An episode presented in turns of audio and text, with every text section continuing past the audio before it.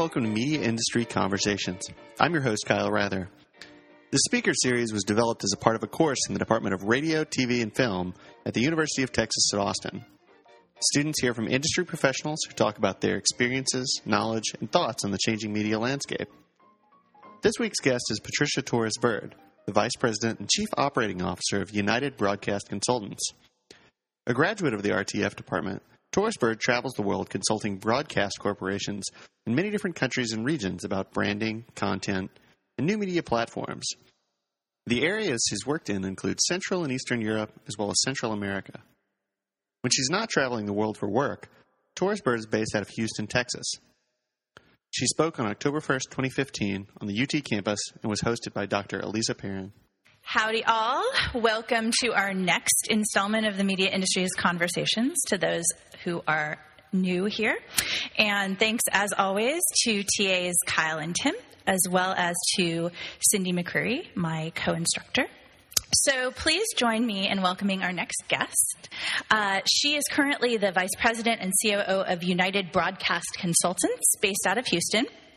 And in that role, as we'll learn today, she's involved in management and market development, focused on communications and content strategies for multiple platforms across the US, Europe, and Latin America, most specifically. So join me in welcoming Ms. Torres Burd.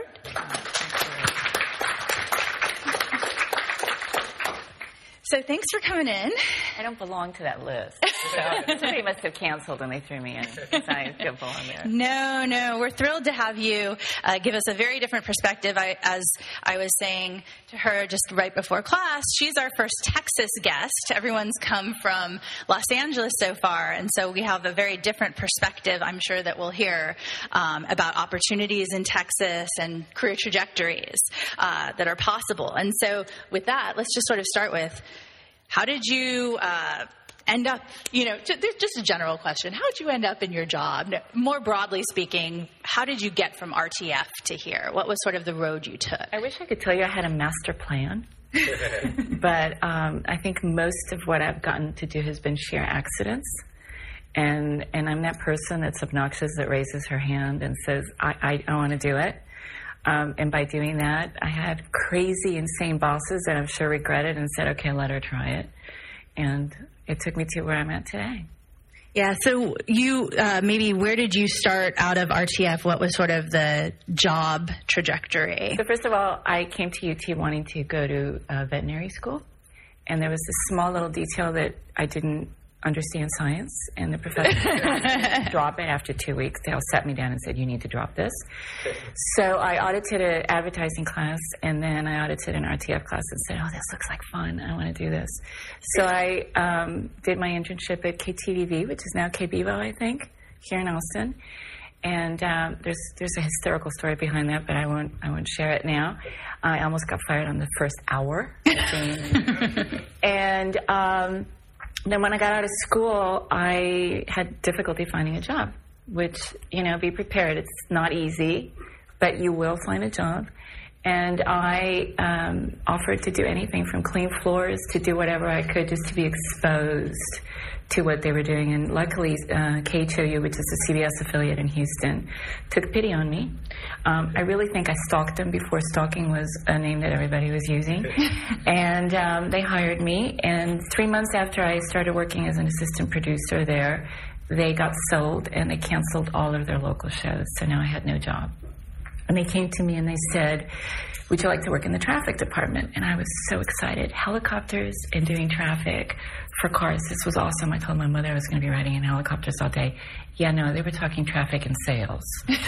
um, but long story short, I took the job. I didn't want to do it and spent the next four years really learning the revenue side and really the key part of financing a TV station. And so that was a great lesson for me.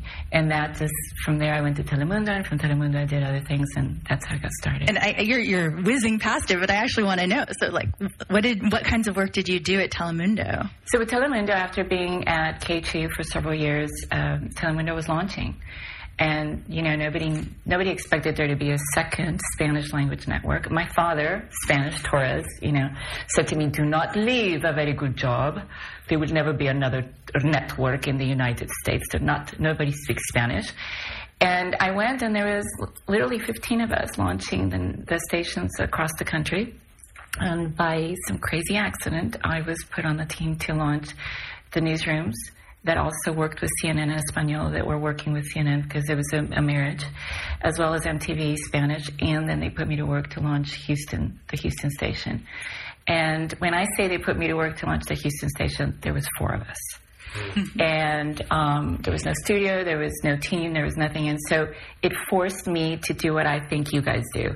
You roll up your sleeves, you learn from your professors, you get involved in a project and in a class, and you, when you're working your production class, you pull cables, you do what you need to do.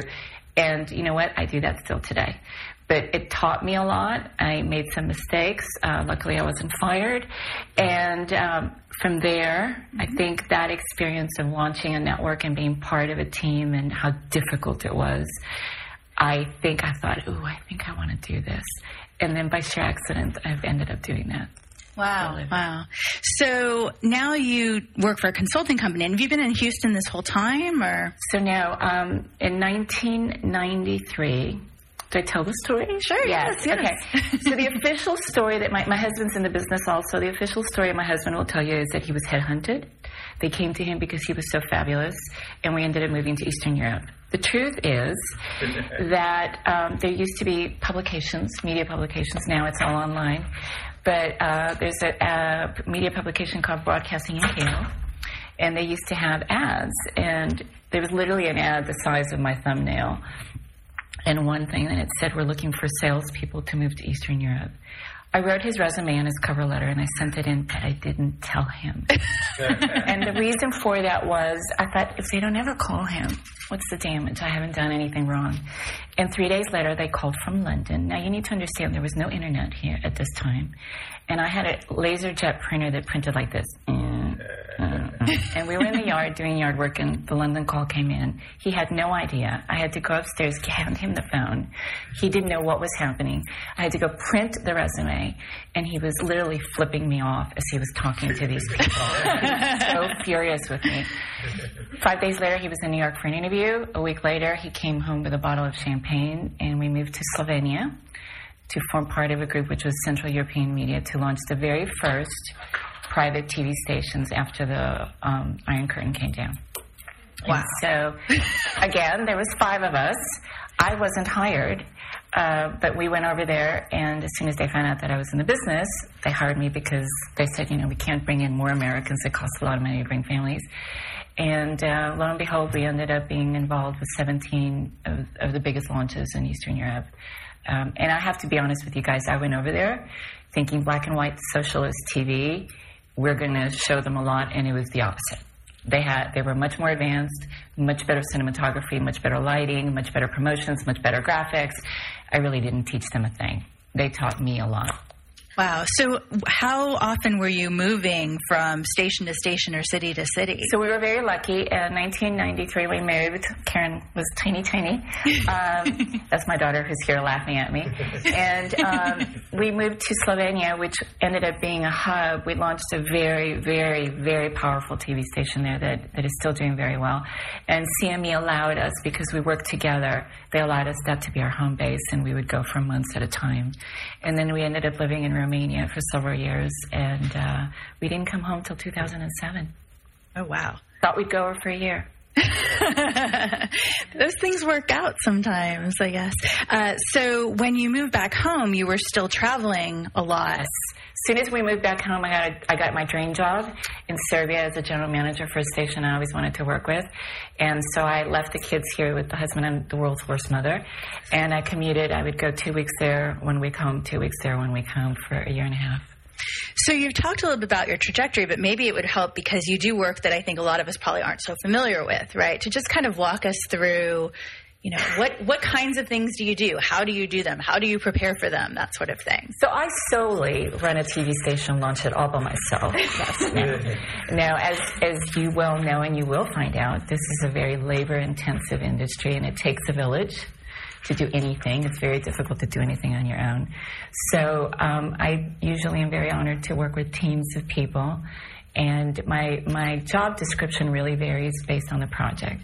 Sometimes I launch a TV station like I've just done in, in Lima, Peru, uh, where we started with five people and not a station, and we built it and grew to 105 employees and built a newsroom and trained, you know, journalists and did a business plan and trained the salespeople, did the branding, all of the things that involved in launching a TV station. Um, I'm headed to a project back in Latin America right now where I will be relaunching and rebranding um, one of the most powerful media outlets in that region, and that's probably going to be harder than launching from scratch because you have to change the brand and relaunch it and do all that. And then next next year, I'll be working with uh, advertising agencies, opening up satellite offices. So there's a variety in what I do, but it's always about the same thing. At the end of the day, it doesn't matter what a great TV station you have, or how many drones you have, or how much equipment you have. What what is it that counts? Your audience.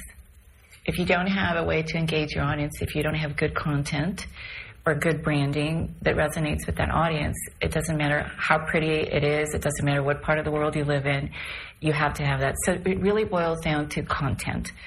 Um, is it news content? Is it programming that you buy? Is it production that you create on your own?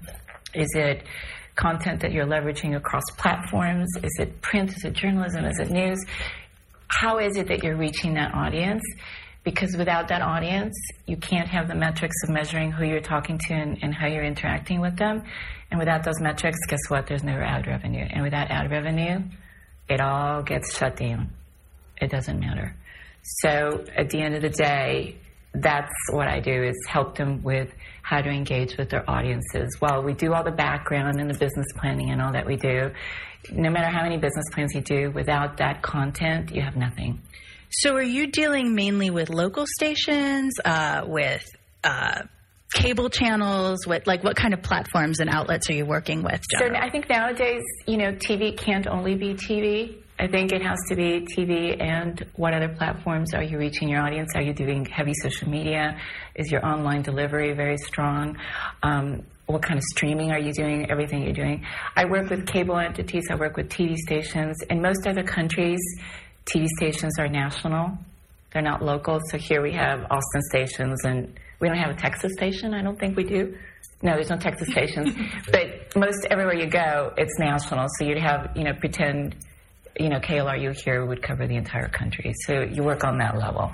Um, and sometimes I work with the advertising agencies, or sometimes it's a combination of both. So the TV station in Peru, we would not make it if we didn't get on cable. So I had to work very closely with the cable companies to find out from them what they were looking for, what was missing on their uh, offer to their clients. They really liked that we were doing a very different kind of newscast. Uh, they also gave us some ideas on programming that we should incorporate. And it doesn't mean that we do it just because they want it, but if we want to be carried on cable, we have to figure out how to make it attractive to them because we're not a must carry like like some of the other stations.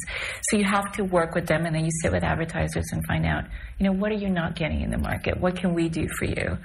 So I, I, I started to work with everybody in that in that area. Okay, so um, yeah, I guess I'm curious. I mean, a lot of this I'm sure is very new for people. So excuse me if I'm asking very basic questions. no, no, no. um, not at all. What is it like to work with advertisers versus you work with? I'm I'm assuming only commercial outlets. Are you working with government at all? Oh, well, that's a great question. Um, I work with some nonprofits and I work with some government agencies, but I also work with commercial side, and I think that that there's there's a trend now happening where agencies and advertisers are really looking how to better leverage their brand with all the different areas. So they're not shutting themselves off from for example PBS where I have done some work.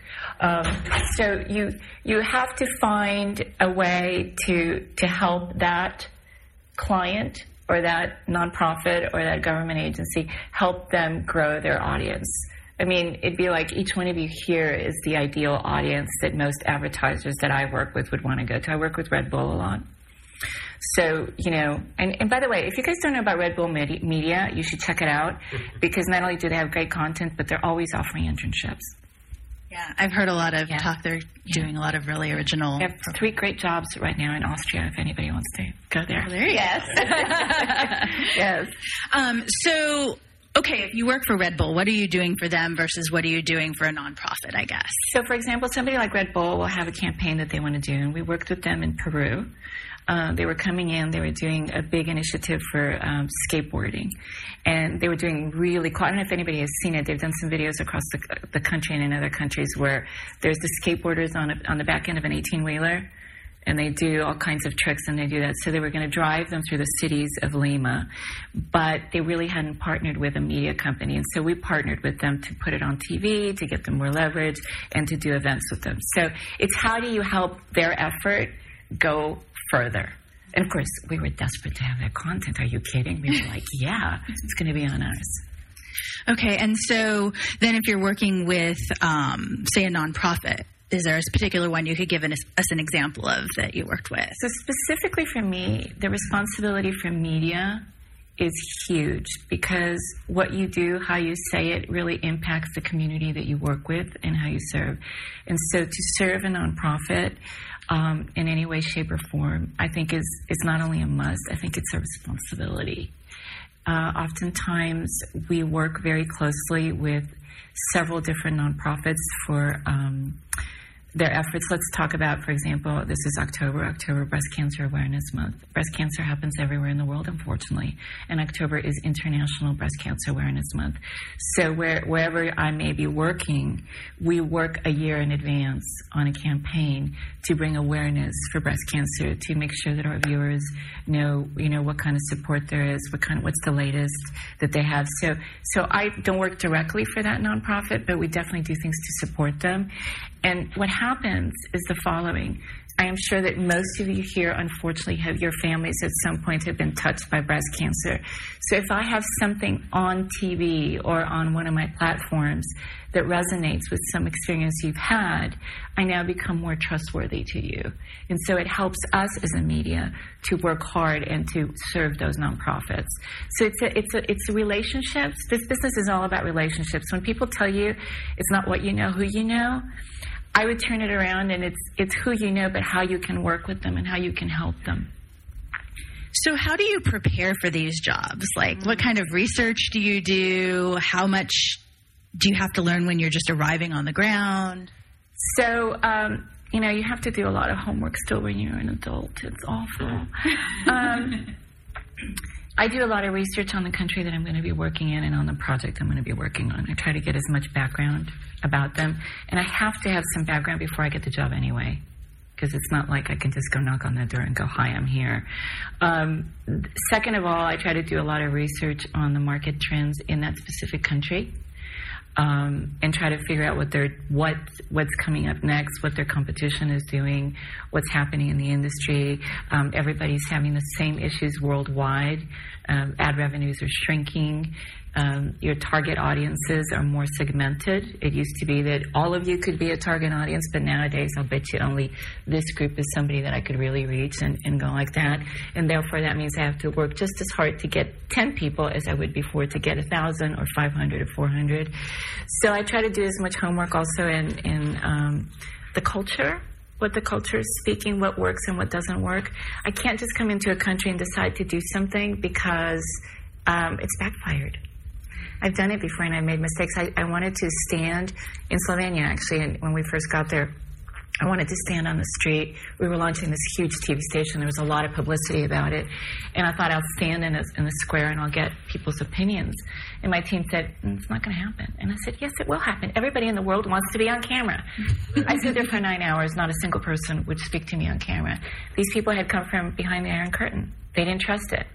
So, did I learn? Yes. So, So, what kinds of, I mean, really nitty gritty, but like what kinds of sources are you using to find out this information? How are you even learning this stuff? This is the academic in me wanting to know. no, no. I mean, you have to, you have to, you know, thank God for the internet. Uh, if not, I'd have to live at the, at the library, I think. Um, you have to just read up. There's, there's some really great um, ad agencies and public relations firm and research firms that are putting their studies and their findings online for free.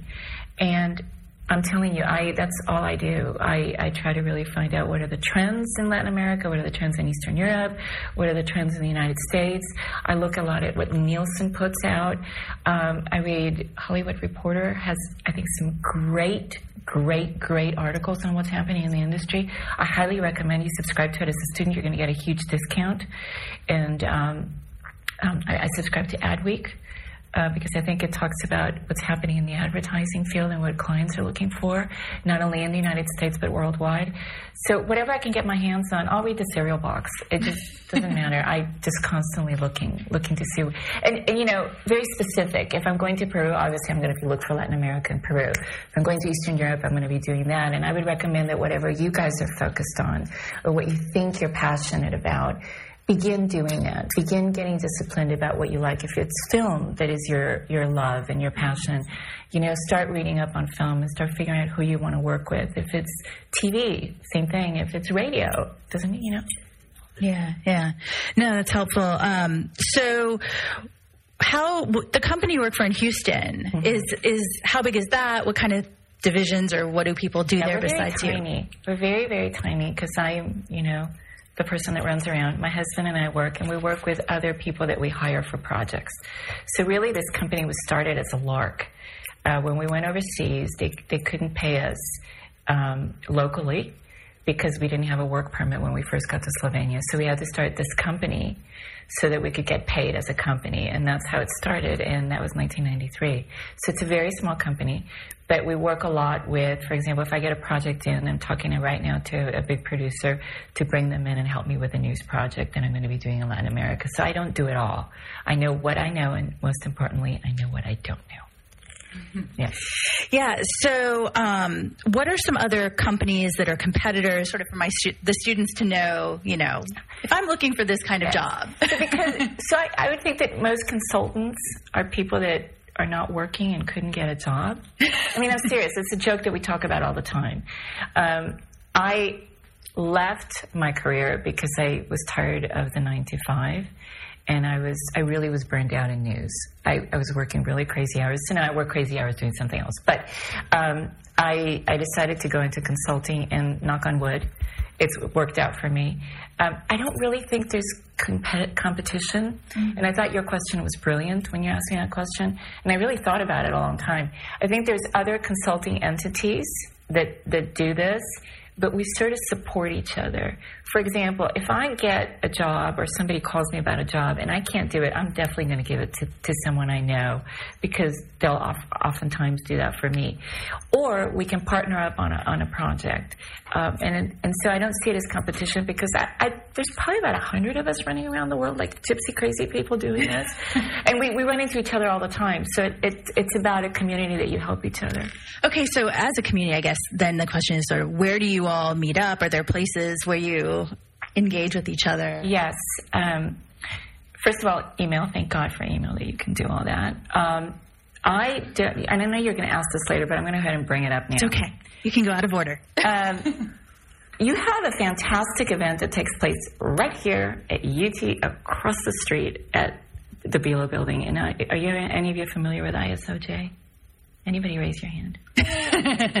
so Rosental Alves every year from the Knight Foundation puts together my favorite conference of the entire world. I will not miss this conference. I feel like it's the best one. I get the most out of it for three days that I come here. It is dirt cheap, and he is amazing at putting people together. Uh, tell me if I'm wrong, but I think there's about only about 700 of us that show up. So it's very intimate. It's not 15,000 people at NATPE. So you get to meet people, you get to talk to them, and you really find out what is happening now. I know a lot of you, when I said International Symposium of Online Journalism, are going to go, I'm not a journalism student, I don't belong there. Not true, because this is all about content. Online journalism, do you think it's just little letters? No, it's a lot of images and video and content. So you've got people from the New York Times, you've got people from Belo that come, you've got people from CBS. Univision was here speaking uh, last year. You've got a lot of experts. There was 41 countries represented last year. So you get to talk to people, you get to meet people, you get to find out what they're doing in Ukraine right now, you get to find out what's happening in, in Moscow through the censorship. You get to really, really find out. And it's it's like this: we sit in an auditorium and we work. I mean, there's there's what we're doing here. It's a presentation and there's Q and A, and we get together. Rosental has us like this. We have five minutes for bathroom breaks, and we work hard. But I will tell you that I meet the most people at that conference and I learn about things that I didn't really know. Wow. So if you're still here, and even if you're not here, sign up for it. He's going to put the roster up very soon. And if you're going to be here, raise your hand and volunteer and come for free. Because he needs the help and you're going to love it. Sit on the floor, and when you see someone speak that you think are interesting, go up and talk to them. You know, you were there last year and you did it. I dragged my daughter there last year. Um, so, so, you know, and it's, it, I do that. I see a speaker and I'm like, okay, hi. And I join them for coffee, and one of those speakers took me to South America last year to speak with her on a presentation. So you can do it. And I know you've done NATPE and MIPCOM, so maybe you can tell. I've mentioned to the students about opportunities to volunteer for NATPE, so maybe from your perspective, you could talk about what MIPCOM and NATPE are, what they entail, that sort of thing. So it's imagine the Southwest, uh, South by Southwest of, of media taking place in Miami. It used to be in Las Vegas. Thank God they've moved it back to Miami. About 15,000 television uh, programming executives from all over the world show up at NATPE, and about the same for MIPCOM, probably a little bit less for MIPCOM. MIPCOM is in Monte Carlo, in Cannes to be exact. And um, here's the thing you just don't show up to those events to meet people because most of the work is already done ahead of time. You have to schedule the appointments, and literally people's schedules are built every minute.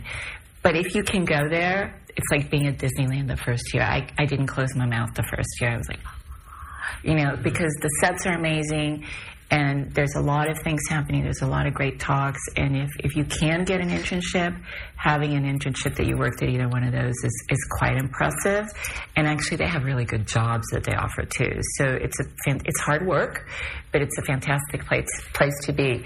One of the things that I find really humbling about those two events is um, the person sitting next to you will be, you know, an executive for Sony Pictures or a very famous director, and they are looking and pitching just the same way as someone that doesn't have very much experience. So it's a bit of an equalizer, you know.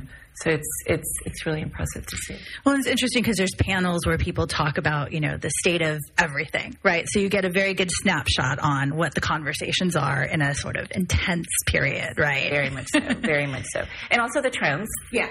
Yeah. And what's been successful and what's been not. Yes. Yeah. I mean, it, NATPE, I don't know how long you've gone, but it's changed significantly, Yeah. as Yeah. has the industry, right? Which is sort of my next question of, you know, how much has your work changed and how much has the industry, from your perspective, changed? The way you do things in relation.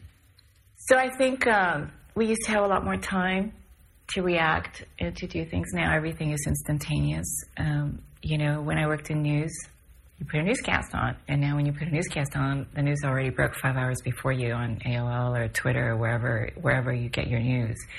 So now you have to really act faster. Budgets are smaller, so people have to do many more things. Um, budgets are not only smaller on the side of, of being able to run a business, but they're also sol- smaller on the side of the advertisers that are willing to pay for it. Your audience is that much more segmented, like I talked about earlier, where you used to have a, a, a TV station in a city and you'd be sure to compete with three or four others. Where now TV stations are competing with cable, they're competing with online, they're competing with digital, and so that piece of the pie gets smaller and smaller and smaller. And you really have to know who your audience is in order to be able to survive. Otherwise, you'll lose them completely. So you're constantly, you know, reacting. And, and that's great if you can do that, but it's also very dangerous if you're overreacting because you tend to lose who you really are. So it's that balance of you know, not like little cats follow the shining, you know, object. you sort of have to understand what your goals are and how much you can go out of those goals. Uh, and so I think, um, you know, the industry used to have a lot more money. And, and I think now it's got, you have to do a lot more with less money. And that makes it tough. It, it really does. You have to stretch, stretch a lot more. Are there certain trends or buzzwords that you're particularly hearing a lot these days or trying to act on? So my favorite is binge watching. I just love it. I love it because it's something that um, I think I think five years ago, most programmers and, and content providers would have had a heart attack and said, "No, you can't. You can't do it like that." But what a what a more what a fantastic way to keep your audience. So you know, I think uh, everybody thinks Netflix started it, but they didn't. AMC started binge watching. Does anybody know about AMC starting binge watching with uh, Mad Men? So they released Mad Men, and they nobody wanted to pick it up. As a matter of fact, a lot of a lot of cable entities didn't carry AMC. AMC used to be the American movie channel. It was very boring until they started doing their productions. And so AMC did a brilliant move. They put um, not all of the episodes, but about six episodes at, of, at a time on your VOD and on demand on cable. And people started watching one episode after another and telling their friends. And Mad Men became what it is today. And then, of course, now with Netflix, you know, hello, I have sat and watched 14 hours of House of Cards and Orange is the New Black. And, you know, it's, it's amazing. So I think that's a buzzword. And I think ad blocking is a buzzword because that's going to exist now forever. Um, it'll be a million and one ways on how to block ads because none of us want to see ads. I live, I can pay my rent because my husband sells advertising but I don't want to see them. So how hypocritical am I, right? Okay. But but they get in your way. So how are we going to get around that? And how are advertisers going to be able to get past? Is it going to be the roll-in spot? Is it going to be product placement? Is it native advertising? You know, how is that going to evolve? Yeah, and actually, I wonder if people are familiar with what native advertising is. Do you guys know what native advertising is? Maybe if you. I think it's a piece of content that is disguised to look like something unique, but it's actually an advertisement for something else. So I think you're absolutely right, and I think it can be actually created to be um, a, a, a, spot that is a, a, piece of content. It's disguised as a piece of content, but also native advertising can be accidental. And um, Tiffany, uh, my daughter's sister, um, her boyfriend just did something really unique that I think is key for native advertising, which is why I want to tell you about it. They drove a 25 year old BMW from Cape Town, South Africa to Munich. And they took GoPros and they recorded it, and they had hours and hours and hours and hours and hours of footage. Um, but they didn't really know how, what to do with it, and they weren't producers and all that. So Vice came knocking on the door, and Vice did an eight minute piece, and I, I can send you the link so you oh, can yeah. put it on. Did an eight minute piece on you know, they compressed the content. They did some interviews, and this car, I won't tell you what happens because it's a great little story in eight minutes. This car goes from Cape Town, South Africa, all through Africa and places where there's war and gets to Munich. And there's an emotional part of this, why this car was taken. So here's the thing you watch this eight minute piece. I watched it because it's my daughter's boyfriend, but you mm-hmm. watch the piece, and at the end of it, you don't realize you've seen an eight minute commercial for BMW. Now you're not going to go out and buy, or maybe you are. I don't know. I would love it. You know, a 20 year old Beamer. It's a three series Beamer that's pretty beat up, but it doesn't matter. What what have you gotten out of this very positive story? The branding for BMW. There's a beautiful documentary. If any of you are into this, um, it's hard to find, and I think it's because they had some rights issues. It's called The First 24 and it is a crew from the NFL that had full access to the Le Mans race. It was the 19, uh, I think it's five, six years old. And they, they embedded themselves both with Audi and Mercedes Benz. And you watch this thing, I won't tell you who won, but you don't realize that you just watched a two hour commercial of the winner. Mm-hmm. And it's beautiful. Mm. But that's native advertising. So, in terms of um, advertising or just generally uh, system to system. You've obviously been involved with a lot of different national contexts, regional contexts. How different do you find it to be? We hear a lot of talk about, you know, global village and homogeneity of culture. Do, you know, to what extent do you see that as true, or do you really have to tailor and refine what you do for the different places you go? Great question. um, First of all, I think that people are people are people, and it doesn't matter what part of the world you come from or what language you speak. People will find your content on whatever platform you're giving it for two reasons and two reasons only information and entertainment. That's it. There's no other reason to do it. Either you're coming to find out news or learn information, or you're watching cat videos and having fun, or watching Red Bull. Mm-hmm. So those are the two reasons. So if you if you go from that premise, um, and, and that everybody wants the same thing we all do, whether you're in India, whether you're in Taiwan, whether you're in Peru, whether you're here in Austin, Texas. You know, you want better things for life, so that's why you're going to go to information. You want fun and entertainment. You want to get away from your life. You know, you've had a bad day, you're, you want to go home in bed. So, um, while you take that overall universal appeal, you do have to at times really tailor it to the different countries and the different nuances. So, for example, in Port in in, in Brazil.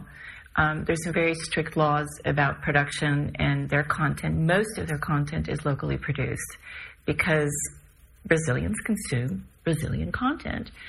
in Peru, um, they import a lot of their programming. And so right now they're having this huge wave of Turkish telenovelas that have just rocked their world. You may go to Argentina and they'd be doing something different. You may go to Eastern Europe. Uh, my, my, one of my favorite things in Eastern Europe is aside from Hungary um, and Estonia, no country wants their, their programming dubbed. So every show has subtitles that they bring in because they all want to hear it in their natural language. So you, you would tailor your promotions and you would tailor the content that you buy and what you put on based on the country that you're in. But with that, those two main things, information and entertainment. It makes their life better and community engagement. I guess building on that, so given that you've dealt with both news and entertainment programming um, at different times, like do you have to operate very differently when you're dealing with uh, news divisions and news programming versus entertainment, and how, if so? Uh, very, very different. News people are impossible to deal with. Um, yeah, it's it's they're, they're journalists, um, and I don't I don't say that disrespectfully. It's just that they have a very different way of approaching things, and you just you have to make sure they have all their tools, and it's very expensive to produce news. Very, very expensive, and and most important, you gotta get it right. And so, somebody makes a mistake, it could really cost you not only by a lawsuit, but it could cost you your trust in your brand. So you really have to have people that are trained, people that know when to, if they have a question, to go to their editor and ask a question, and people that know how to check their facts. I mean, and, and if, if just a piece of advice I can give all of you sitting in this room, don't retweet something just because you see it. Um, open the link, read it and make sure that it's something that you're comfortable. And if, if it's something that's really bizarre, fact check it. Because if you retweet it, someone down the road is going to say that you didn't check your facts, and so you're passing things on. And so, in today's world of social media, we all get, oh, I want to be part of the conversation. I want to do it. And I cannot tell you. Have you heard about the Mermaid Project in, in, Poland, in Poland? Okay, so this is brand new. So the Polish, there's a city in, in Warsaw city event did this fake YouTube video. Look it up. It's gotten like 5 million hits where they rescue this mermaid from this lake. And the guys are dressed in, and it's terribly shot handheld camera, and you really think you're watching, like, oh my God, somebody found a mermaid, and they put on a and all. People have sent this over, and it's a complete setup, and they did it to see how many people would do it. And 4 million people did. Yes. Thanks. so, so with news, news you have to you have to be very careful. You have to make sure that everything you put together is true. You cannot go off the reservation and, and give bad facts. Um, like I said, it's very expensive, and FYI, you can never pay for a newscast ever. A newscast is never you can never pay for a newscast on its own in a TV station, a radio station, a platform, or anything. So, what? How do they? How do those teams survive? They survive by other other areas of TV stations, radio stations, and content, because that's the most expensive part of, of a thing. So, on the entertainment side, we all want to produce, we all want to have a show, we all want to travel the world and shoot videos and, and, and interview, we all want to be Anthony Bourdain. Um, but the thing is, maybe Anthony Bourdain would not keep a local show like Anthony Bourdain is not viable. It's just not viable. So therefore, his show has to be on a network that can can get a lot of uh, viewers worldwide. So you really have to look at what the idea is and say, does it fit with our audience? Does it fit with what's happening? Can we promote it? Can we invest the money? Is it going to grow our audience? Is it going to fit with what we're doing? And in television, you always are working at least 14 to 16 months ahead of time, trying to figure out what what's coming next. And it's like a big puzzle I call it a puzzle. You're constantly moving the pieces in, in programming. So, so when it comes to entertainment, it's it's a little bit of, of it's expensive, but it's not as risky as news. So, do you um, deal with acquisitions of? Absolutely. Okay, so are, now fourteen or sixteen months out, are there certain things that you're noticing that you're that you're trying to buy, or do you deal with certain vendors quite regularly? So first and foremost, I'm a consumer. I watch TV. I love it, and I veg out. And my daughter can tell you, I watch Real Housewives of Beverly Hills. that's when I don't when I want to shut down my brain and I don't want to think. That's when I watch. Um, and and and here's the thing, and why I'm telling you I watch it because they do a great job of making social media and Bravo and all their branding. When you tune into Bravo, you know what you're getting. You're not going to get a Nat Geo commercial. You're not going to get a documentary. You're, you know what you're getting when you go to Bravo, just like you know what you're getting when you go to ESPN. So um, the, the way, the reason I started answering your question that way is looking at what's happening and what trends are, are, working are very important in program acquisitions. So relationships, I told you earlier, it's not what you know, but who you know. It's not about that person that's going to give you the job. It's about the relationships that, that you build as you start your career and you start going out. And I hope that you build the relationships with people in this room. I have to tell you, there's people that graduated in my class that I really wish I'd kept in touch with. They've become very famous. So, um, you know, distributors will call me and they'll pitch me and they invite me to NATPE and they, they tell me that they're doing something. I've got a distributor right now that, that has just launched a, a, production that is taking Latin America by storm and they're about to launch it in Europe. And so they give me a first look and then I go back and I say, look, and I represent the station and I do that. And we go, I try to go to the LA screenings. Those are a lot of fun because you get to see what the networks are pitching as their new pilots and, and what's, what's going to be coming. And, you know, it sounds like a lot of fun. I'm watching TV. I get to do all this, but it's really expensive in terms of what you're buying. Uh, you can spend millions of dollars in programming, and if it doesn't work, you're out of a job. Not only that, the station has really lost a lot of money. So, to, is it uh, quite variable in terms of how much are acquisitions versus how much is locally produced content where you go from place to place? So, I'm not very popular with this theme wherever I go. And here's why I can buy a show that is has a million dollar production. Let's call it a series that every episode costs a million dollars to produce and I can buy it from most markets, maybe not US national, but from most markets for about $10,000 an episode. Do the math. okay? For me to produce anything remotely close to that, I'd have to invest a million dollars per episode. There is no way I can get a million dollars back in advertising revenue for that one hour. It's impossible impossible. So when I go to projects, everyone is a producer. Everyone wants to produce, and they they want to have sixty percent or seventy percent of their content locally produced, versus what I call canned content. And I try to switch it a little bit as much as I can. It doesn't mean that I don't believe in production. It just means that you can test a million dollar show and if it fails, you only spend $10,000 only. That's a lot of money. but if you spend a hundred to two hundred thousand dollars to do a pilot and it doesn't work, you never get that money back. Um, if you do a local show that can't be seen in other markets, where else is it going to be? If I do a show here, at, is it I think it's called, or like KLRU, let's say one of the one of the TV stations here, and it's only for that station here well, if we didn't make the money back in advertising, what happens to it afterwards? No one, no one in San Antonio is going to buy it if it's all Austin centric. So that's that's the risk in programming. That doesn't mean I don't like local production. Trust me, I love it.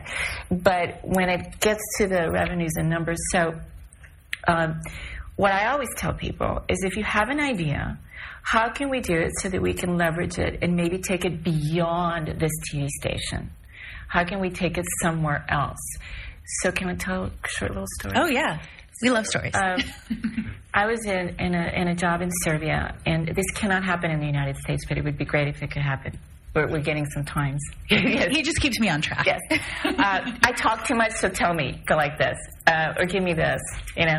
Um, so I was in Serbia, and I was giving this this spiel, and the producers wanted to do a show, a, a 15 minute show. Has anybody seen Taxi Cab Confessions on HBO? It was very similar to that, except that they put cameras, and this was 2004.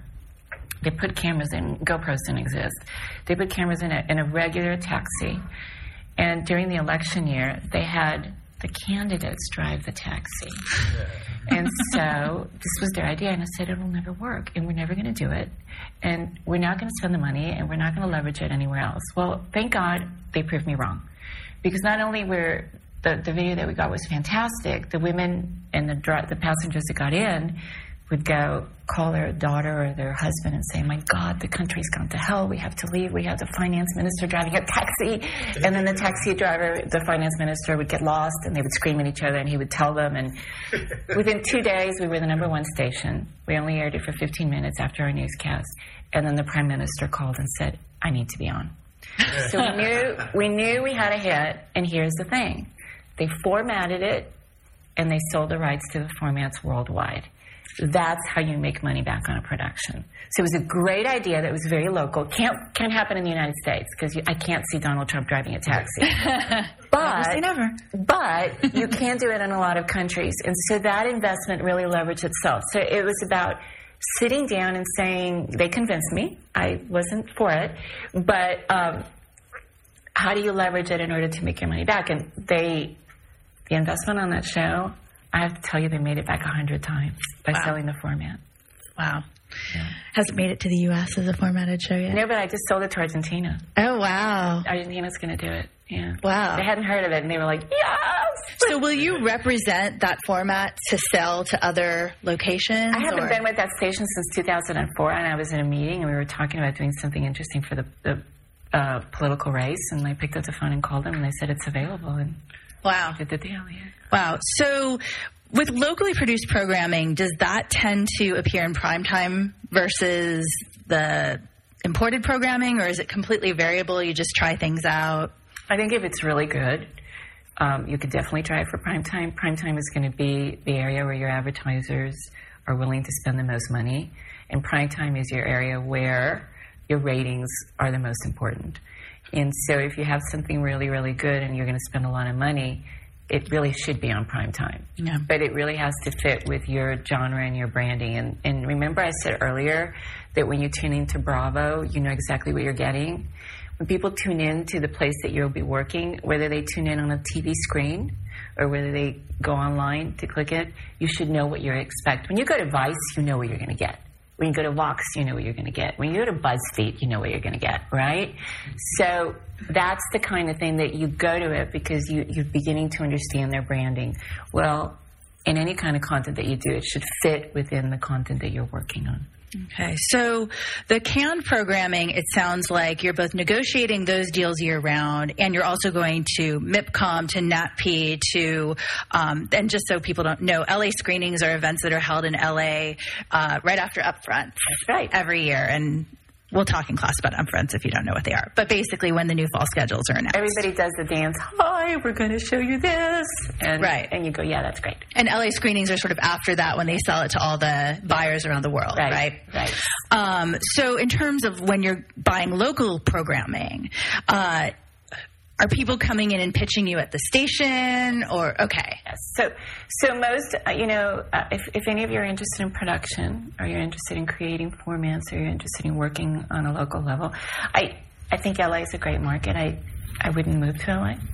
I, I just don't don't think you have to be in LA. I think Texas is a great market. I think Miami is becoming, you know, a really important media market. And of course, there's New York and there's Chicago. Um, Atlanta. Atlanta is a big market. Nashville, Tennessee is a huge market. Scripps is there. Home and Garden TV is there. I mean, there's a lot going on. Connecticut is a big market. So there's a, there's a lot of other places in LA. No, I'm not dishing on LA. I'm just saying you don't have to move there. Um, but producers often will come in and they'll pitch a show and maybe they have a reel and maybe they have an idea. And then if it's something that resonates with what we're trying to do, then we take the conversations further. Producers need to come in with a budget. They need, they, you know, you don't come into someone and go, "Hi, I have an idea, and it's going to be this," you know, because no, you have to have, you know, our idea is this. You don't have to shoot a pilot, but you should have something, or it's going to look like this. Give me a five minute spiel. Edit something off the internet that you think that it's going to look like. You don't have to go shoot it. Know who you're talking to, by the way. know that the TV station you're talking to does X, Y, and Z. Because if you pitch me a cooking show and we've never put a cooking show on the air, chances are it's not going to happen. So, so you know, really know your audience and have an idea. Because the first person they're going, the first thing they're going to ask you is a, do you know what you're doing? And b, how much is it going to cost? And if you don't know how much it's going to cost, then there is no more meeting. Because no one is going to have a conversation with you about something that, that, that the cost is the unknown. So the one thing I didn't do while I was at UT that I wish I had done is I didn't take any business courses and I didn't take any budgeting courses. And nowadays, if you can't get a class, there's so many online free things about budgeting. And, and do you guys use AICP forms here for budgeting? Hmm. Hmm. There's a fantastic budget program on, that AICP provides. Go online and see if they provide a student format. It's one of the best budgeting formats I've ever used, Okay. and I still use it. I'm not at liberty to give it to you for free, but um, I'll bet you that they'd be willing to do a discount for UT or something like Yeah, that. Yeah, that's good to know. Um, and basically, it takes you through. There's seven pages of budgeting, and it takes you through every line. And I use it still. I cannot tell you how many budgets I've done, and every time I do it, I forgot something. Because I'm like, oh, I forgot about makeup. oh my god, I forgot about food for the crew. You know, you have to go through because most of us go, yeah, my project is going to cost hundred thousand dollars. When somebody tells me your project is going to cost hundred thousand dollars, I can promise you with all the money in the bank that I don't have, that it's going to cost you 275 if you haven't used the proper budgeting. And therefore, we might have a problem. So, producers need to come in with an idea. Have, if you can't tell me what your project is about in two sentences, you don't know what it's about. Two sentences, no more than that. Who's your audience? And don't tell me everybody, because that's not going to work either. You know? Um, total des- description of a project, two paragraphs. That's it. And then, of course, if it's your first project, and I'm sure you will have brilliant ideas, try and find someone that's done this before so you can pitch them as part of the project. So I've never done this before, but I've got so and so who's a great cameraman, and his credits include X, Y, Z, and D. Or you know what? My cameraman's never done this before, but we have an editor who's done this and this and this because that adds credibility to what you're doing.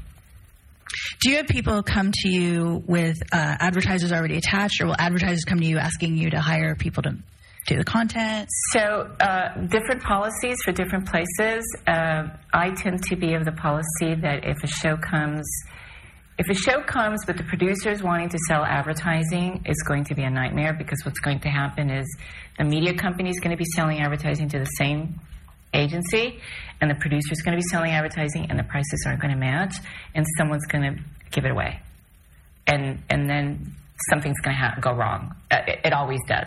So I do not allow producers to sell advertising. It is just a policy that I don't allow because I don't believe producers are meant to sell their own project. Now, what I do allow is if a producer comes in and they have an idea and they want to have, you know, there can be a car as part of the storyline. Well, maybe we can sit together and together we can go to Range Rover, or we can go to Ford, or we can go to Chevrolet, or we- whomever we can go to, and we can help them get that free car, free for the producer, but money for the TV station or the entity. So it's not all about, I'm going to take all your money and it's going to be for me. There's a formula that I want you all to understand that I learned, and this is a brilliant formula that is very important. When you work with a media entity and you try to produce or you want to give it to a TV station or a network, you think the network is making all the money. They are not. they are barely paying the bills. So, if your show costs $100,000 per episode, and I'm using that as a number for us to just work with, they have to bring in $300,000 worth of revenue in order to pay the bills. The formula is three times the cost of the show. Now that sounds like 200 grand goes into somebody's pocket. It doesn't. 200 grand is going to involve promoting your show, is going to be presenting it to advertisers to make sure that it gets leveraged and online and all the different platforms, pays the electricity, the desk, the chairs, the salaries, and everything like that. So out of that 200, out of that extra money, they probably, I'm going to venture take home 20 grand. That's it. So, so um, when people go, oh, but my show only costs $15,000. Well, if the slot that it's fit for is not going to bring in that much advertising. So, one of the things I say is find out how much the station or the company you're pitching it for charges for a 30 second spot. There's usually 12 30 second spots in an hour. There's more, but few of them are sold out. Okay, so you have to count on six minutes of sale. So do your math and then divide it by three. And that's how much your episode can cost. That's a very good piece of advice. Yes, and I don't move by. I have, I had a couple of times done 2.5 if it was that good that we could squeeze in. But it's it's we end up canceling the show because we can't keep it running. Is that consistent from place to place, pretty much? Worldwide. I learned this formula about 17 years ago, and I thought, yeah, no, this isn't true. It is true. Wow. Yeah, and once I started applying it, it it was brilliant. Wow. So I'm passing on brilliance. You're saving them a lot of time. Yes.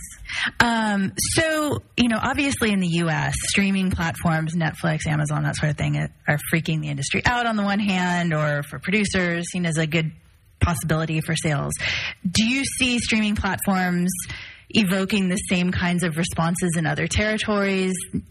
Netflix or local, regional, that sort of thing? Yeah, absolutely. I mean, Netflix is taking over the world, um, and um, you know, I think that that don't be misguided. There's advertising inside Netflix. There's a lot of product placement inside those shows, and there are people whose job is to put product placement in their shows. I know Happenton and Rudy happens to do that, and so so uh, and they make a lot of money, you know. So you know, Netflix will pay Chrysler a million dollars to, or excuse me, Chrysler will pay Netflix a million dollars to have a car of theirs inside one of their shows. They have to have a car anyway. So now look for the logos, you know. So there, there's advertising in there. Um, but I think it goes back to, you, you said earlier about audiences. I think the thing that we now have that is really challenging is that we all want content. We want to watch it how we want to watch it, when we want to watch it, and whatever platform we want to watch it. And so no longer is it, oh, I'm going to rush home at 8 o'clock to see this episode. Now, I used to come here at 10 o'clock in the morning and watch Days of Our Lives in uh, General Hospital. The upstairs lobby from the other room, professors did not give classes from 10 to 12 when I went to school here because we all watched the soap opera. I'm not kidding. I so love that story. I am so uh, the entire com building. People would be sitting on the floor watching a, a soap. I don't even know if it's still on. Um, but yeah, yeah, in my TV history class, I always try to explain how soap operas were so culturally important, and Yeah. everyone just looks at me like, yeah. By the way, they're coming back. My trend is they're coming back. Yeah, yeah. You're going to see a lot more of that. in daytime or just Prime time. Well, yeah, I mean, Yeah. and already, I mean, Empire Yeah. and that sort of Yeah. thing, yeah. Um, so Netflix is sort of everywhere increasingly. Uh, are are you having to negotiate deals for multiple platforms, or is that really challenging for you to do? Yeah, and it's very costly and it's very challenging, and there's a lot of unknowns. So, for example, if I buy if I buy a let's say that I buy a show from Red Bull Media, um, the price could be thousand dollars per episode, but it'll go up to two thousand dollars per episode if it's on cable. So if you're not on cable, it's a thousand, but if we're on cable, it's two thousand. And then if you want to stream it, you can stream it, and that'll be an extra five to eight hundred dollars per episode. But you can't stream it at the same time that you stream it that you bought the show. So you might have a delay for 24 hours. So each different distributor has its own set of rules, and each different distributor has its own set of reporting. So they'll want to report some some weekly, some monthly. Um, sometimes you have to have staff just to do those reports uh, for those shows.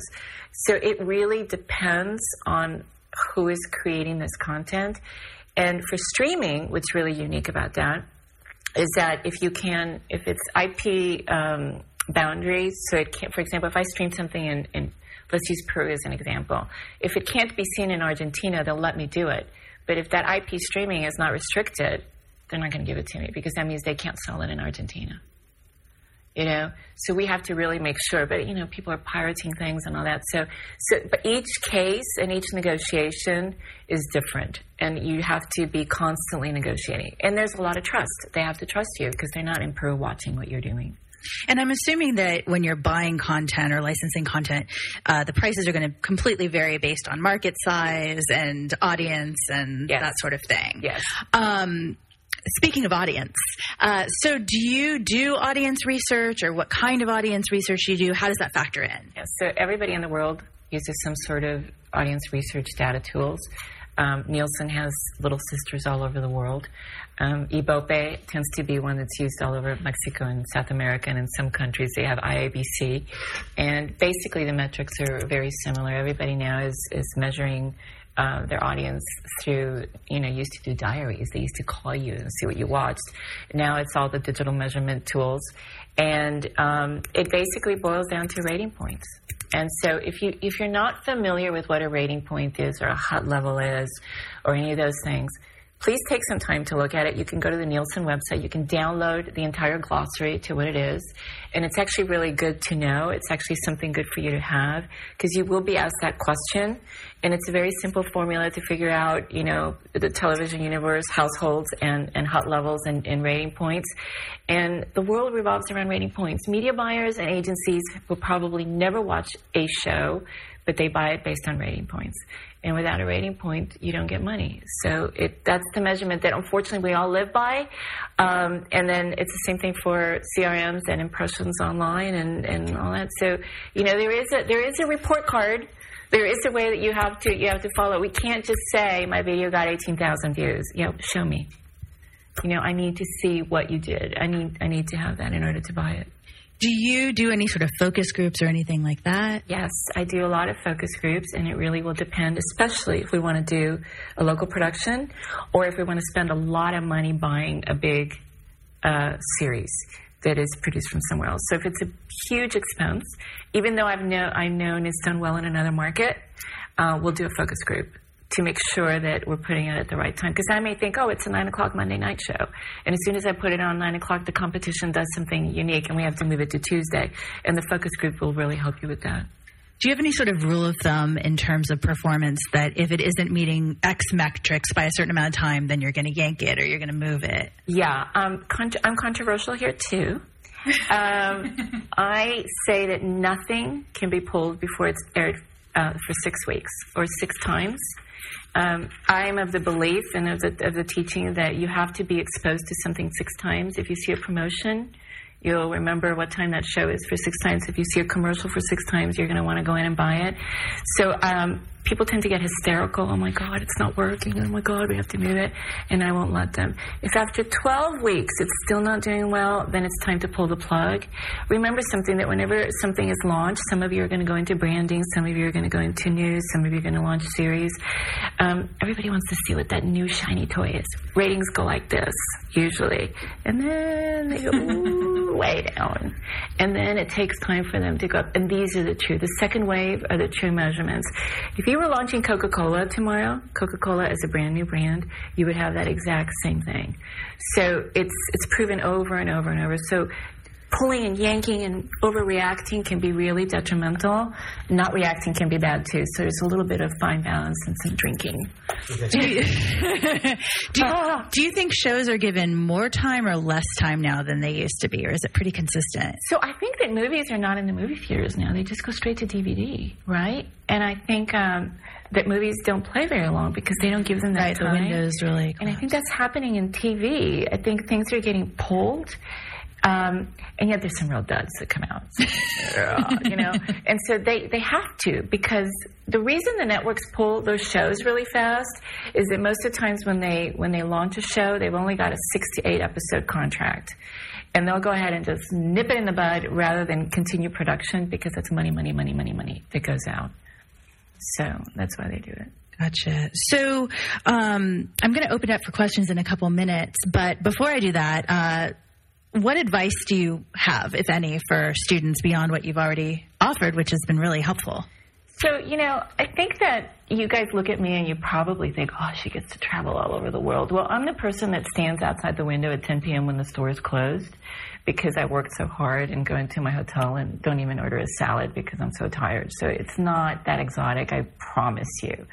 Um, but depending on what you want to do, and you'll find it out. I didn't know what I wanted to do. I still, I still don't know what I want to do. I'm, I'm ancient and I still don't know what I want to do. But be, find whatever it is that really inspires you and moves you and try and see if you can work there. You know, like I'd love to work at HBO. I love what they do, you know?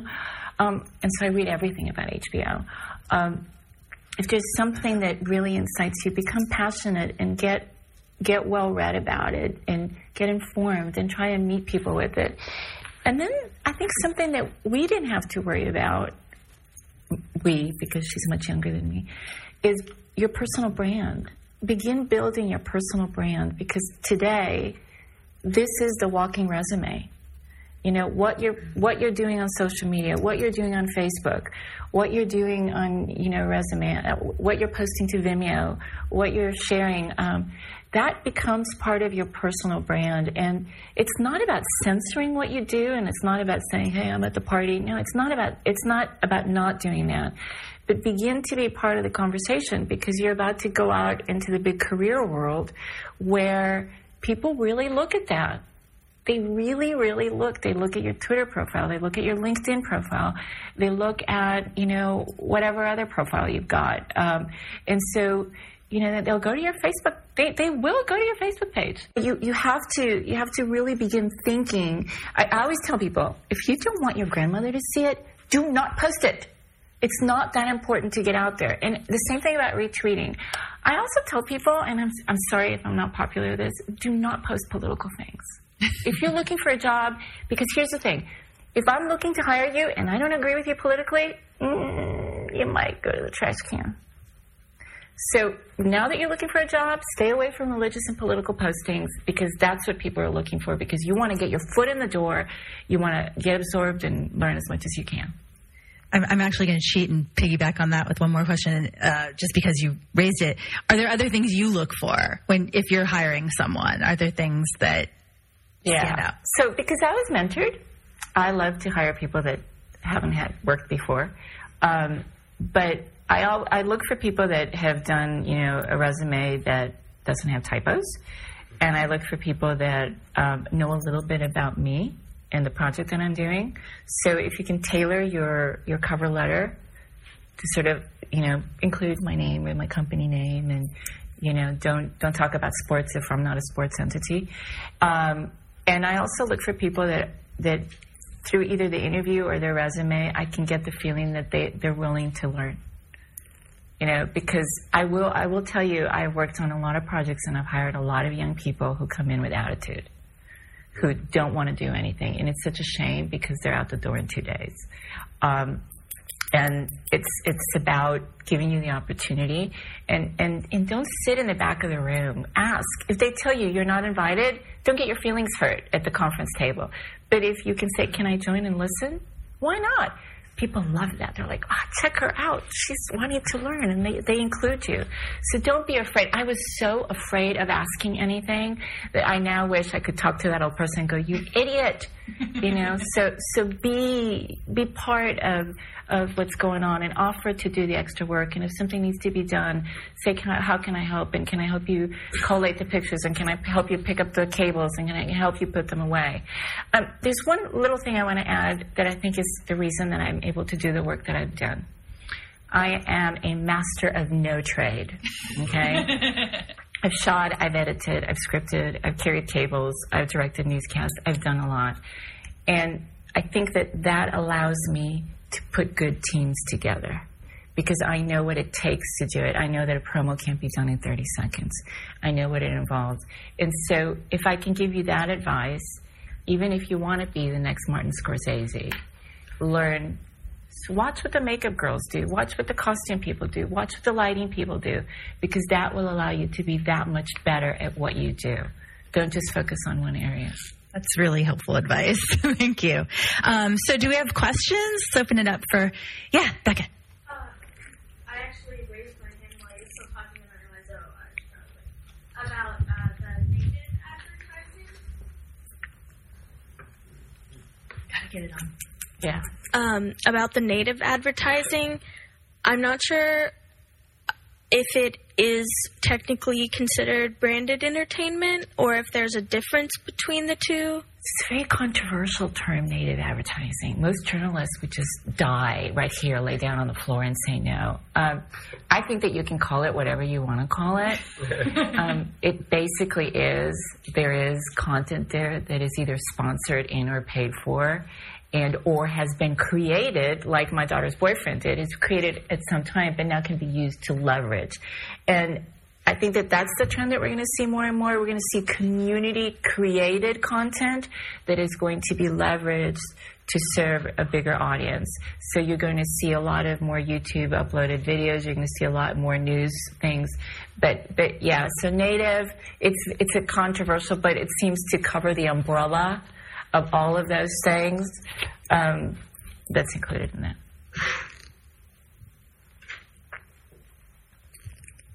You had a question? Oh, sorry. Um, I was wondering if you're familiar with and if you had any opinions on uh, Dubai's kind of emergence as um, an international media hub. Um, if you're familiar with like the Dubai Media City um, and just like the big investment that Dubai's government has kind of placed in uh, broadcast uh, media, digital media, and new media in general. It's probably the beyond Disneyland of the world when it comes to production hubs. And now there's a brand new one that's taking over, which is in India. I forgot the name of the new Indian uh, center. But um, Dubai is a, is a really unique market, not only because of the region where it's in, um, but they're doing things in so many different languages, and and they're really planning. It used to be that in that part of the world everything was very local, local, local, and now they're really thinking global, global, global. So that's a huge market. Um, they actually have uh, probably the top promotion producers in the world in Dubai. And if you want to get training and you want to go, and by the way, they're always looking for people. And it's not a bad place to work. It's very expensive, but it's not a bad place to work. Very, very expensive. There's something I hadn't told you guys, and I think it's really important. Is there anybody in this room that speaks Spanish? Okay. Um, this is a this is a statistic I'm about to tell you that has been com- that, that, has been uh, confirmed by Google, Yahoo, and Facebook, and it is quite shocking what you're about to hear. So, in the World Wide Web, we all know that the number one usage of language is the Chinese, obviously because there's a lot of Chinese people. The second use uh, language users in the World Wide Web are English speakers, whether they're native English speakers or any part in the world. The third fluctuates sometimes between Portuguese and Spanish, but Spanish really is usually the leading. You've got the top three, right? Chinese, English, and Spanish. Now, you guys know how much content is in the World Wide Web. Less than 10% of the content is in Spanish, of the entire World Wide Web. So, if you speak English and Spanish is your second language, you would probably most likely not go to look for Spanish language content. A lot of these Spanish speakers, English is their second language. They have to go find content in English. So think about the opportunity for Spanish language content on the web. Mm-hmm. They are hungry. There's a 90% hole there. And let me tell you something it's about to break loose because now everybody's on the web, everybody's using their phones. So if anybody speaks Spanish here, that's where I would head. I would head to creating content that is global content. You know, there are no more boundaries, there are no more, you know, territories. You, the World Wide Web, everything can be seen. But think about that. So I'm sure there's going to be another language further down the road, but for the next 10 years, Spanish language content on the web is probably going to be the fastest growing um, that there is. So I see a huge opportunity there. Yeah. Sorry that I no, went off the reservation on there. Are terrific. Yeah. you had a question. You had a question. Hello. You uh, mentioned that you you. Oh my God, they took notes. you you said uh, earlier that you advise us to not be afraid to ask anything. Um, I don't know if you if you were experienced with having that sort of fear of asking some people uh, some questions. Was there ever a point where you were able to basically take that mantra and live with it? How long did it take you to live with a mantra that you were you should never be afraid to ask anything? So I think that we are all self-aware and we're afraid. And how can I go up to this total stranger, right? Um, I think when you get older, you get the I don't care so much gene. Sort of, I call it something else, but I won't repeat it in this room.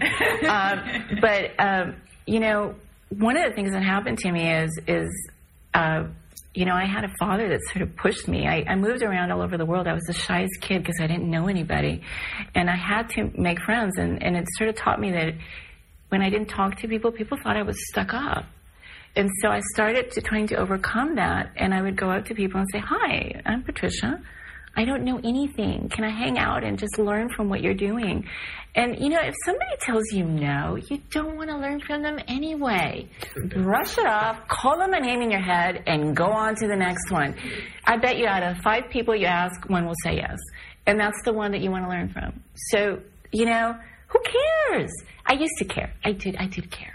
But you know, let it go. Don't don't be afraid. And and I think it's in this industry, we expect people to ask. So if you're going to be in the media industry, you got to get out of that headspace. You got to go up to people and say hi. And, you know, don't be a stalker. I have been a stalker. Don't be a stalker. But, you know, go up to people and, and say hi. Go up to a presentation. The, the ISOJ, there's a, um, look up Janine Warner. She's written 25 books. She, she goes to Dubai all the time and gives presentations. Amazing woman. I saw her speak and I was like, I walked right up to her. She was having coffee, and I said, "Can I sit down and have coffee with you? You gave an amazing presentation." She's now one of my best friends. She could have said, "Go to hell." She didn't. you know.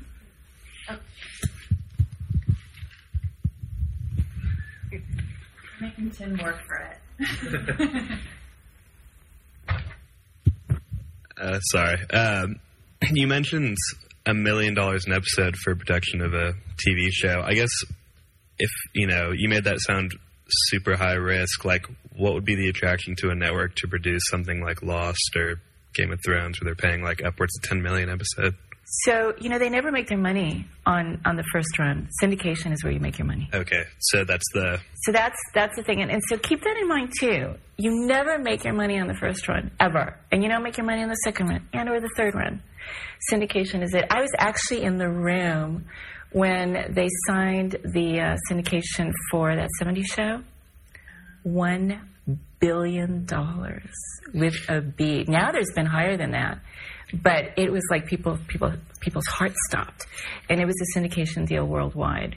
Um, so that's where they, that's where you make your money. So the 10 million an episode for for um, Lost, and and there's others.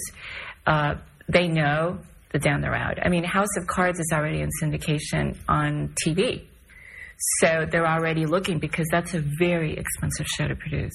yeah. Um, sorry, one more Yeah. follow up. You mentioned that they were selling like a model of a TV show. You like a format? Yes. Is that can you like license a format? What's to stop a producer from just copying it straight up without you know So like something they see and then you cannot copyright an idea, and you will see lots of different versions of The Voice. You will see lots of different versions of Dancing with the Stars. You will see lots of different versions of, of the most popular flavor of the week. You can't really copyright. What, what they legally cannot do is copy everything that from beginning to end on how your show is formatted. But um, I think I think people that are you know important networks and people that are serious aren't going to take the risk on copying a show because they also don't want to be in lawsuits. And um, when you license a program, you are going to pay very little money compared to what it would cost you to buy it already produced, and then you have to put your own production. I, I unfortunately, um, I'm ashamed to admit, but I brought Big Brother to Romania. And um, I will tell you that uh, that and what was that quiz show where you sat the the millionaire who wants to be a millionaire. So who wants to million, be a millionaire? We made more money on the people calling in. We made thirty five thousand dollars a day on the people calling in via text to give the answers than we did from advertising. And on Big Brother, the thing that most people don't know about Big Brother is that that licensing format is they give you the plans to build the house, but they lease you the cameras and the equipment and the master control and the engineers. And you know why they lease it to you? Because they know that Big Brother only lasts about two or three seasons, and it goes from country to country to country. So that the the content is is um, it's, it's here in the United States forever. Yeah. But it's very rare. It's very rare that it's that it's done in the United States. Um, and so that that format was not a million dollars. that was forty five thousand dollars for that that format, and then we did the rest. And you can save your questions about formats because we have someone who comes in, Brian Edwards, later in the semester, who Who works for the top person in the world, Mark Burnett? formats. Yes. Uh, Survivor, Yes. Voice, Yes. Apprentice. so Yes. Lots more to come. Yes, that. I would love to come. When is that? Shoot, I won't be here. Oh my God. Will the video be available? Hmm? Yeah. Okay, I will definitely watch the video because I would want to come and sit and watch that. That's going to be amazing. Well, thank you. Yes. yes. Photography by Karen Burd. It's my daughter. I have to. I have to make sure that she, you know, yes. That's by the way. Um, I just did this yesterday. A a really good friend of mine who's really talented did not have a picture in his LinkedIn profile. Do not do that because nobody will hire you. They will think you're some weirdo. Okay, so make sure you get a picture. It doesn't have to be a professional picture. Put something on your LinkedIn. If you don't have a LinkedIn profile, please start building one right now. Because that is your professional resume, and that's what people are going to look for. How many of you have a LinkedIn profile? Good, good, good, good, wow. good. Impressive. Good, good, good. Yes, yes. Oh, I have a question. Um, you mentioned the the three times rule, the formula for that. So when you go to pitch a show or anything, do you want to say like, "We could make this show for hundred thousand dollars, but it's going to cost y'all three hundred thousand dollars"? Like, do you want to say that immediately, or Yeah, so, so the formula is this. You need to know how much they're charging. So let's pretend that I'm, you're coming to pitch me, right? And let's pretend that I'm a network and that you have found out that my average rate for a 30 second spot is $10,000, okay? And let's say that I have 12 of those spots in an hour. Let's make it, let's make it 18, okay? That I'm almost sold out in that hour because nobody sells 24 spots. If they do, they're, they, you have to have promotion, and usually you're about 70 to 80 percent sold. So if I can make $180,000 in that hour, there's two things that you need to know. That hour, so is your show a 7 p.m. show on a Monday night? Or is your show a Tuesday morning, 10 a.m. show? Mm-hmm. There's very different shows, very different audiences. And then if I can only make $180,000 based on you called and found out my rate card, right? Then that means I can only afford to buy a $60,000 show. The three formula? yeah? Okay. right? So if you're coming and you're saying, I've got the show for you for 7 p.m. Monday nights because you're going after this audience and it's going to flow very well with this other show. And I said, give me more, tell me more, tell me more. And then I'm going to say, how much is it going to cost? The minute you say it, my brain is going, I can do that. I can do that. If you tell me 200,000, I'm going, I can't. I can't do it. That's how you do it. It's work it backwards. Okay. But they have to do they have to triple their money in order and they're not tripling it, they're paying the bills in order to make it work. Yeah. I answered all your questions. I'm so amazing. okay. Yeah.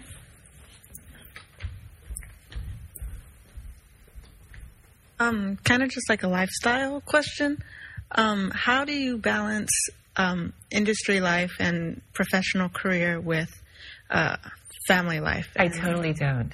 I am a failure. I am a failure at it. No, really, really. I right now I'm I'm really traveling way too much. Um, here's the thing: this industry is very consuming, and it's going to be very hard to do that. It's going to be very hard to do that in the beginning, and you're you're going to have to work at it. You're going to have to say, I need I need to work on it. And when you disconnect, disconnect. One of the reasons I quit my last job was I was expected to be connected 24 hours a day. You know, right now with email on our phones and everything like that, and there was there was no balance. Um, so it, it's it's really up to you and self discipline. And if I can give you a piece of advice, while you're trying to make it in the career and you're trying to to make a good impression, uh, don't stay till 10 o'clock at night if you don't have to, because mm-hmm. people get used to it, and then when you don't, oh, just left early. What's up with that? So it's okay to leave on time every once in a while. And on the few nights that you have to stay, stay longer. This is not a nine to five industry, as you all know. This isn't. You know, shoots happen at all hours of the night. Crew calls happen at all times. Edit, edit sessions go on forever. Clients require things, but but you will you will have to, you know. And it saved me that my husband's in the industry because he understood. Otherwise, I think he would have said, "See you later," you know, like right away. So it's it's. Uh, but my kids, we, there's a rule: we can't talk about TV at home. don't talk about it, you know. So you do have to work at it, but I don't. I, I can't give you that advice because I'm a failure, loser at that. Yes. I love having him give me the microphone. so I always ask the final question, which is, um, what media are you watching? What what is uh, call, getting your attention right now? So huge fan of HBO of all their new stuff they're doing. I love Vice, what they're doing with Vice. Um, what's this? I can't think of the name today. My brain is not working. The the, the week. The Monday. This week with this week tonight with John Oh Oliver. Oh my god, Yes. I love Or last that week show. tonight. That one, I couldn't think of the name. I love that show. Um, huge fan of Netflix uh, because I can watch it wherever I am and, and, and do all that. I think um, uh, I think there's some fantastic shows. I am so ashamed I've not watched Game of Thrones. I know, I know, I know. Everybody tells me I have to watch it, but um, you know, I, I think there's some fantastic things going in. in Notice that I said House of Cards, Orange is the New Black, Game of Thrones, drama. Drama. There's a, there's a wave. And that's going to go away. I give it about five years, and the pendulum goes like this. And it goes heavy reality, heavy reality, lots of crap, heavy reality. and then it goes drama, drama, drama, drama, drama, drama. And then it gets too expensive, and the advertisers don't support it, and then it goes right back to reality. And I would ask that question of that fam- fabulous person that's coming up because they're always ahead of the curve. That company is probably one of the companies, uh, them and Endemol. I think Endemol does amazing things. I would really keep an eye on them. Yeah, and we'll we'll talk about that more in class. I'm Yes, sure. Well, thank you so much. That was incredibly helpful. Thank you for listening to Media Industry Conversations. This has been a production of the Department of Radio, Television, and Film in the Moody College of Communication at the University of Texas at Austin. For more information, visit rtf.utexas.edu/mic. This course was made possible by the work of Dr. Alisa Perren and Cindy McCreary, with lead TA Tim Piper, and the program was produced and edited by the technical TA. That's me, Kyle Rather. We hope you join us again next time for another media industry conversation. reminds me of the one I love